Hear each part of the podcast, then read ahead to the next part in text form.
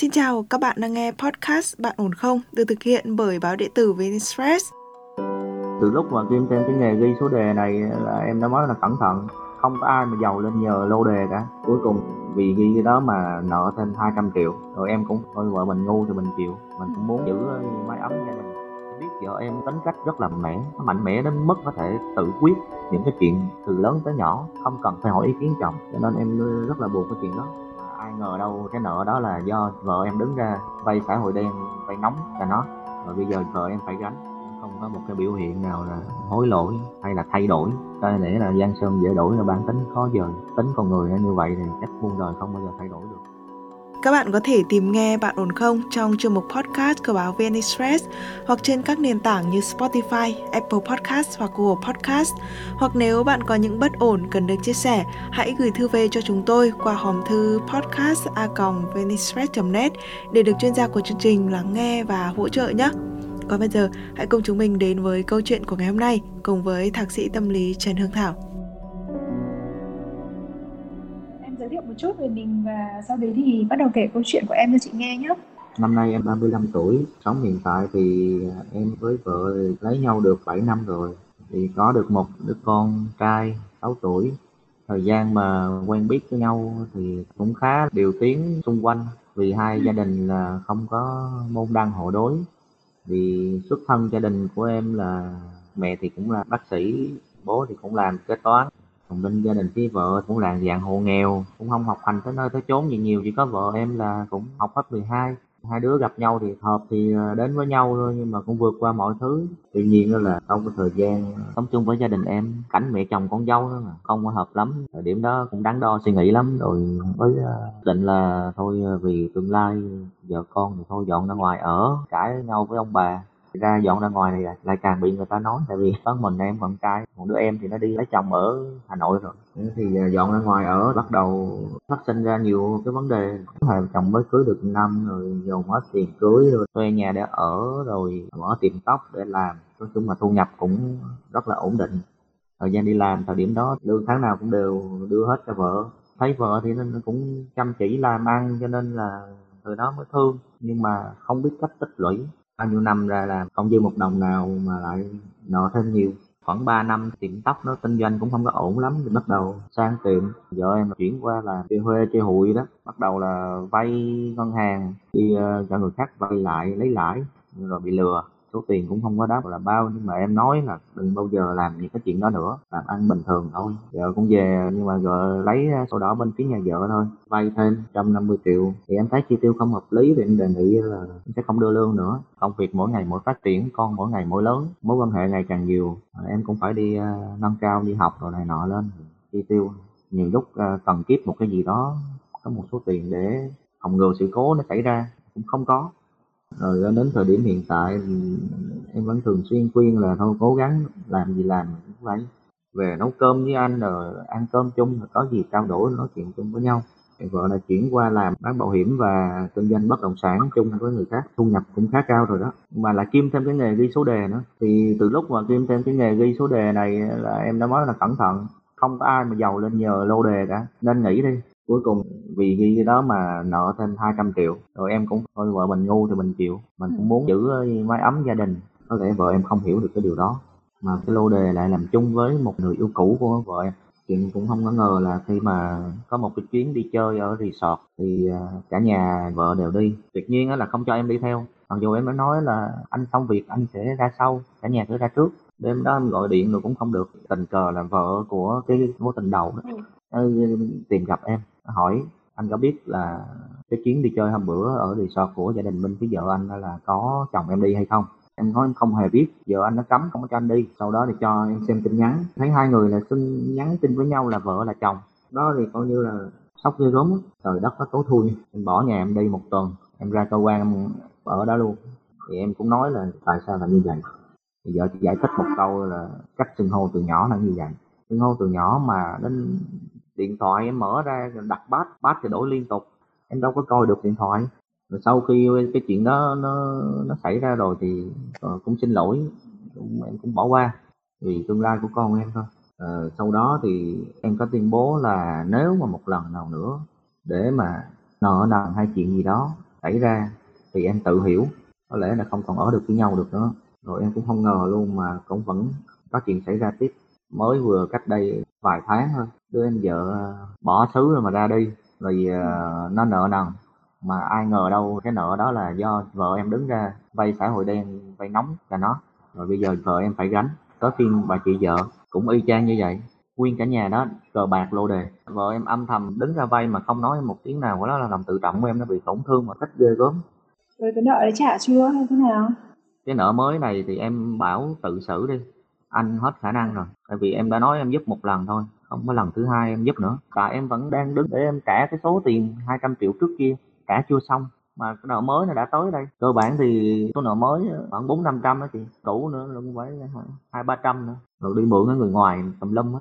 Nói chung nó nợ vô chú trộm rồi cái phương án giải quyết trước mắt đó là em nói là sẵn cái sổ đỏ ở nhà em á, đã gắn rồi á, thì bây giờ xoay tiền ra để rút sổ đỏ về rồi vay thêm để trả cho tù xã hội đen đi, là cái hướng giải quyết. Mà bây giờ xoay tiền để rút cái sổ đỏ cũng không có. Trong khi đó những con người kia thì bỏ xứ ra đi hết rồi, bỏ trốn hết rồi. Và từ trước tới giờ luôn, cho dù chuyện lớn cho tới chuyện nhỏ, em biết vợ em tính cách rất là mẽ, nó mạnh mẽ đến mức có thể tự quyết những cái chuyện từ lớn tới nhỏ, không cần phải hỏi ý kiến chồng. Cho nên em rất là buồn cái chuyện đó không còn cái cách nào mà em tin tưởng nổi được nữa hết. Hụt hẫng lắm. Rồi em suy nghĩ nữa, mình lấy vợ mà việc lớn, việc nhỏ, mình không được biết, mình cũng không được tham gia. Việc nhà mình cũng làm, thấy vợ tóc bị đi đệm, tại đồ đạc của vợ em là nó hay mặc đầm đi làm. Nên là cũng thấy tội, nên em ngồi em giặt đồ. Đón con, em sáu rồi em đi làm về, em cũng đủ tuổi em ăn cơm một mình, cũng dọn dẹp, đánh rửa giặt chủ một mình. Trong đi ngủ, vợ thì giao tiếp khách hàng đi nhiều, tối mịt mới về. Chuyện vợ chồng cũng không có. Càng ngày nó càng xa cách. Mà vợ thì cứ nói là em không hiểu cho vợ và như tụi em cũng đi thân nhiều lần rồi đó. Thật sự là mà để nói mà để mà quay trở lại như xưa nó quá khó. Giờ em không có cái hướng giải quyết. Cũng không có một cái biểu hiện nào là hối lỗi hay là thay đổi. Cái để là giang sơn dễ đổi là bản tính khó dời. Tính con người như vậy thì chắc muôn đời không bao giờ thay đổi được. Em còn nghĩ đến cái chuyện xa hơn. Mà nếu như mà một ngày nào đó mình làm cho đã rồi mình bị sự cố gì đó, đó nằm chỗ rồi con cái mình tài sản mình làm ra chắc cũng bay hết rồi cũng đi theo luôn có cách nào nó thay đổi thì mình còn mặt may mình có thể quay trở lại. Em vẫn không thấy một cái gì thay đổi cả. Em gọi là em bế tắc. Em không có muốn uh... cái sự thay đổi này nó sẽ chỉ đến khi mà có một cái tín hiệu gì đấy từ bé vợ của em. Chứ còn bây giờ trong cái câu chuyện từ nãy giờ em kể cho chị là bé nó thản nhiên hết lần này đến lần khác. Và thậm chí còn không có biểu hiện gì của sự hối lỗi thì làm sao hy vọng vào một cái sự thay đổi nào? Tức là cái tâm của người ta không hề hướng đến cái việc là à tôi biết là cái việc tôi làm sai thì thì khi mà họ nhận được họ sai thì họ mới thay đổi. Còn khi họ không thấy họ sai gì cả thì họ chả có lý do gì để thay đổi cả em ạ. Và họ cũng không hề có động lực gì để thay đổi cả. Thế thì nếu như mà mình nói đến cái chuyện là ừ vợ em có thay đổi hay không, thì em phải cố gắng tìm cho chị xem là cô bé này có một cái biểu hiện nào của cái việc là biết lỗi, biết sai và muốn gìn giữ cái gia đình này hay không chứ.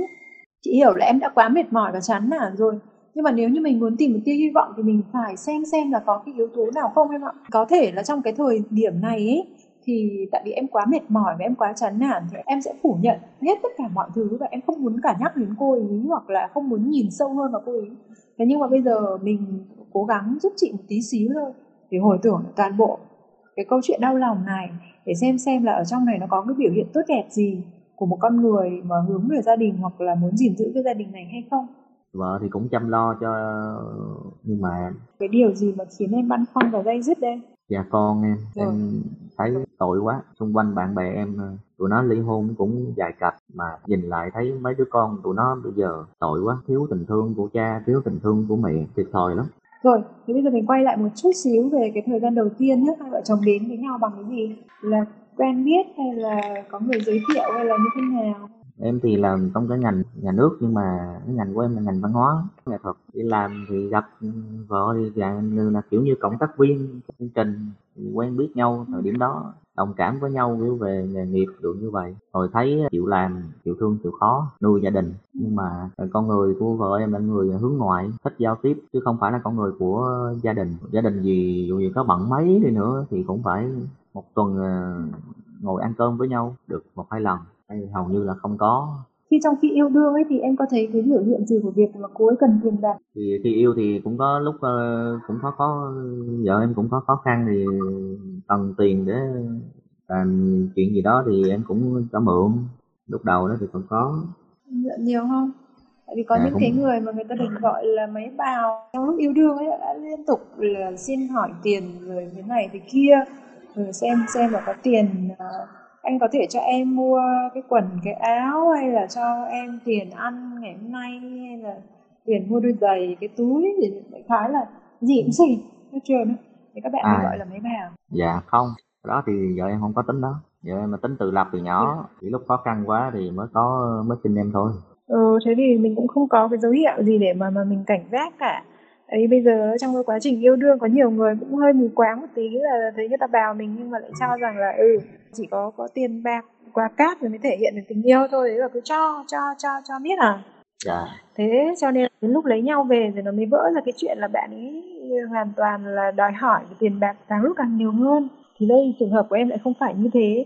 Thế thì em có nghĩ là có khi nào là cô vợ mình cố hơi cả tin một chút và thương người nhà cho nên mới xảy ra cái chuyện này không? đó thì em cũng nghĩ như vậy nhưng mà nếu mà như vậy thì vợ em chưa có vì gia đình chưa có vì em Không em ạ, đôi khi là trường hợp là người nhà thấy họ khó là mình thấy thương rồi. Mình không biết là tính cách vợ em có phải là một cái người hướng về gia đình của bên cố. đúng rồi thì bên vợ em là hướng bên bên gia đình của vợ nhiều hơn em đã nói rồi em đã chấp nhận là dọn ra ở riêng rồi là vì vì em vì vợ thì hãy làm sao cho nó xứng đáng Thì khi em nói như vậy thì cố đáp thế nào nè? giờ em chả nói gì cả cứ mặc định Trời là nó phải như vậy kiểu như là em bị dưới kèo quá thì cái gì vợ em cũng lấn lướt Bây giờ chúng mình quay trở lại cái vấn đề chính yếu nhé.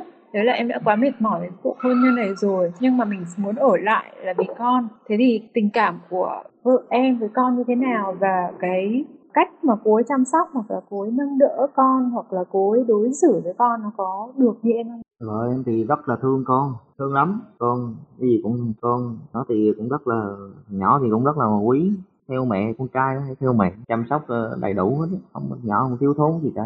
Ờ, như thế này, tức là vợ em đang hoàn thành nhiệm vụ với ờ, con một cách rất bình thường và Dạ. cô ấy không có một cái tình cảm hay là một cái vai trò đặc biệt gì với con của em đúng không? dạ Tại vì ấy, một cái người mẹ chỉ quan trọng đối với đứa trẻ khi mà cô ấy có vai trò và tình cảm thật đặc biệt với bé để khi cô ấy ra đi hoặc là khi cái gia đình này nó bị chia tách ra thì đứa trẻ nó sẽ bị thiếu thốn đi những cái điều đó. Còn nếu cô ấy chỉ làm những cái việc cực kỳ bình thường và với một cái trách nhiệm vừa phải thậm chí là còn hơi nhạt thì cái sự mà cô ở lại hay cô ra đi nó hoàn toàn không có vấn đề với đứa trẻ. Bởi vì sau này cái cuộc đời của em đâu phải là dừng lại ở đây đâu đúng không? dạ sau này cuộc đời của em sẽ có những cái bước đi tiếp theo và những cái người phụ nữ tốt ở trên đời này tất nhiên là chúng ta cũng rất là e ngại một số những cái trường hợp mà đã xảy ra là ờ, mẹ kế không có tốt với con chồng. Thế nhưng mẹ kế có tốt với con chồng hay không phải do người chồng. Bản thân em mà còn không tốt được với con em thì không bao giờ cái cô gái tiếp theo của em tốt được với con. Còn bản thân em cực kỳ tốt với con em và chăm sóc con em một cách kỹ càng.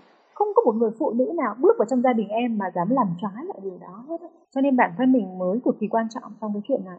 Nếu thực sự em thương bé em dành rất nhiều tình thương cho bé em chăm sóc bằng một cái trách nhiệm cao nhất, thì mẹ của cháu so với những cái gì em làm được cho cháu có đủ nhiều và đủ quan trọng hay không để mà cái vai trò của cô cần thiết ở lại trong một cái cuộc hôn nhân mà nó gây nặng nề cho tất cả mọi người. Không có một đứa trẻ nào lớn lên một cách hạnh phúc trong một gia đình bất hạnh, trong một gia đình mà từng cá thể trong gia đình đó không có hạnh phúc. Thế thì thà là những cái gia đình đơn thân nhưng mà hạnh phúc còn hơn là những cái gia đình song thân có cả bố cả mẹ đấy. Nhưng không hề hạnh phúc. Tụi em cãi nhau Và hoài. em cứ tưởng tượng, ừ, em cứ tưởng tượng đi. Bây giờ cứ tưởng rằng là mình không cãi nhau trước mặt con á thì cái đứa trẻ nó sẽ ok. Ở nó sẽ không biết được cái điều đó. Nó sẽ tưởng bố mẹ nó bình thường không có em ạ. Cái bầu không khí mình gây ra bởi cái sự mâu thuẫn giữa hai người nó sẽ bao trùm lên cái ngôi nhà đó. Đứa trẻ nó nhạy cảm hơn là người lớn chúng ta cực kỳ nhiều cho nên cái bầu không khí mâu thuẫn mà tụi em gây ra dù không cãi nhau trước mặt con bé chắc chắn vẫn biết. Khi mà em đã quá mệt mỏi đến mức độ mà từ đầu câu chuyện đến rồi em không có một cái lời bao biện nào cho vợ nữa thì chị hiểu là trong cái cuộc hôn nhân này rất khó để em có thể ở lại. Và cái nỗi băn khoăn lớn nhất của em là à con tôi thì sao? Chị thì hoàn toàn không bao giờ muốn các cái gia đình tan vỡ. Bởi vì mỗi một cái gia đình tan vỡ như vậy ý, là sẽ có một cái con người bất ổn trong một thời gian tương đối dài nhưng chị hiểu là em đã quá mệt mỏi cả về thể chất, cả về tinh thần và cả về cái vật chất, tức là cái khoản nợ trên vai em mà không phải do em gây ra, cùng với cái thái độ dửng dưng của vợ em trước cái khoản nợ đặt lên vai em một cách nghiễm nhiên đó. Cho nên chị hiểu là à cái cuộc hôn nhân này khó cứu vãn lắm em ơi. Thế thì hồi đầu ấy, chị cũng đã cố gắng với em là ừ em ơi, có cái gì tốt không? Có gì hay không? Con này, có kia không? Nhưng mà em hoàn toàn từ chối những cái điều đó từ chối bảo chữa cho vợ, từ chối bao biện, từ chối tìm lý do một cách hợp lý. Về cái người phụ nữ này có một cái điểm sáng nào đó để chị em mình bám vào giữ cái cuộc hôn nhân này. Nhưng mà không có thế thì dù chị có nói với em bao nhiêu nhiều đi chăng nữa là em ơi, đừng có ly hôn vì các con ấy, thì nó chỉ sẽ kéo dài thêm cái sự đau khổ của em. Khi mà một cái gánh nặng nó đặt trên vai em, cả về tinh thần, cả về thể chất, cả về vật chất, nó đặt trên vai em như thế này thì sớm muộn em cũng sẽ sụn cái cuộc hôn nhân này nó cũng sẽ không có thể nào tiếp tục được nữa. Vậy thì cái bước tiếp theo mà hai chị em mình đi, bắt buộc nó phải là tìm cho em một cái đường sáng nhất để mà em có thể đi được. Thế thì khi cái cuộc hôn nhân tan vỡ như thế này, thì sẽ có bao nhiêu điều mà em cảm thấy bất lợi và bao nhiêu điều em cảm thấy có lợi. Bất lợi thì thứ nhất là không được nuôi con rồi, thì con nhỏ Bé bao 6 nhiêu tuổi, tuổi? 6 tuổi 6 à. tuổi em có đọc qua các cái điều khoản về cái việc là đứa trẻ sẽ được chọn lựa ở với ai hay chưa 6 tuổi em nghĩ còn nhỏ thì vẫn ở với Không. mẹ. không đứa bé chỉ bắt buộc về với mẹ khi con từ 3 tuổi trở xuống trên 3 tuổi thì nó sẽ có tất cả những cái điều luật phụ thuộc vào rất nhiều các yếu tố trong đấy có yếu tố về mặt kinh tế của em điều kiện nuôi dưỡng chăm sóc của em ai là người đã ngoại tình dẫn đến cái việc ly hôn tức là những cái yếu tố mà có lợi cho em Mà nó em phải đi tham khảo luật sư chị và Dạ. luật sư lúc đó họ sẽ hỏi em là ừ đây với những cái điều kiện ABC như thế này thì anh có không nếu mà anh không đáp ứng được những cái điều này thì cái cuộc dành con về nuôi này nó sẽ khá khó khăn để anh phải bồi đắp những cái điều kiện này đi rồi hãy ly hôn đó còn nếu như họ bảo là ừ, ok anh đủ điều kiện rồi đấy còn cô kia là không đủ điều kiện đâu cô kia bất lợi hơn anh nhiều đấy. thì là mình sẽ Ừ. biến cái bất lợi thành cái có lợi được chưa Dạ. rồi Thì bất lợi gì nữa nè Bất lợi là đứa nhỏ nó thiếu tình thương của mẹ thôi, nó đang rất là quý mẹ nó. Mẹ nó đi làm về trễ có lúc 11, 12 giờ mới về nhà nó vẫn thức nó chờ. cái tâm lý của một đứa trẻ con ấy là ai mà yêu nó ai mà chăm nó nhiều hơn nó sẽ quấn người đó hơn thì bây giờ là em cảm thấy nếu như cái điều nó làm cho em bất lợi thì em phải chăm con nhiều hơn em phải thương con nhiều hơn em phải gần gũi bé hơn thì lúc đó cái điều bất lợi này nó sẽ được cải biến rồi gì nữa Thì bất lợi tiếp theo thì có lẽ là giờ thì chưa biết như thế nào nhưng mà nếu mà ly hôn thì có lẽ sẽ đến lúc mà vợ đòi chia tài sản thôi. Vô căn Ừ, nhà rồi, mới mua sản. mà nhà chính ờ, ba mẹ em mua cho để hai vợ chồng ổn định cuộc sống. ồ là đã sang tên chưa hay là ông bà Dạ tên thì đứng tên em rồi.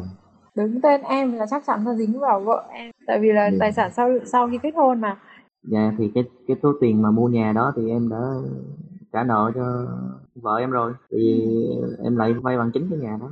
chị biết là người Việt Nam mình thì cũng hơi ngại đi tư vấn luật sư thì trước tiên là em có thể đọc các cái bộ luật người ta post đầy ở trên mạng ấy cái thứ Dạ. hai là nếu như em cảm vẫn không chắc chắn lắm thì nên bỏ ra một chút tiền để đi tư vấn luật sư để mà mình nhẹ cái gánh chứ bây giờ em cứ ngồi không và lo lắng như thế này để mà cuối cùng tự dằn vặt bản thân nhá xong lại còn cứ mắc kẹt ở trong cuộc hôn nhân này thì em sẽ không có bước tiến đi đâu cả Nếu như tiếp tục sống với nhau phải chấp nhận cái con người đó và chấp nhận cái gia đình vợ nó như vậy. Còn nếu như ly hôn em nhẹ nhàng ly hôn chấp nhận đâu biết tới bao lâu.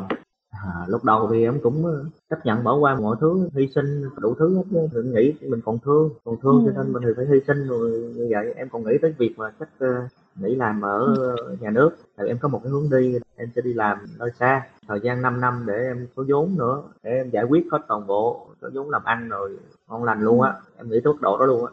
Mà ừ nhưng thái độ của phải như thế nào thì mình mới quyết tâm được như thế. Do thái độ thôi thì em cảm thấy mình đã cố gắng rồi mà thái độ cổ vẫn như vậy ừ.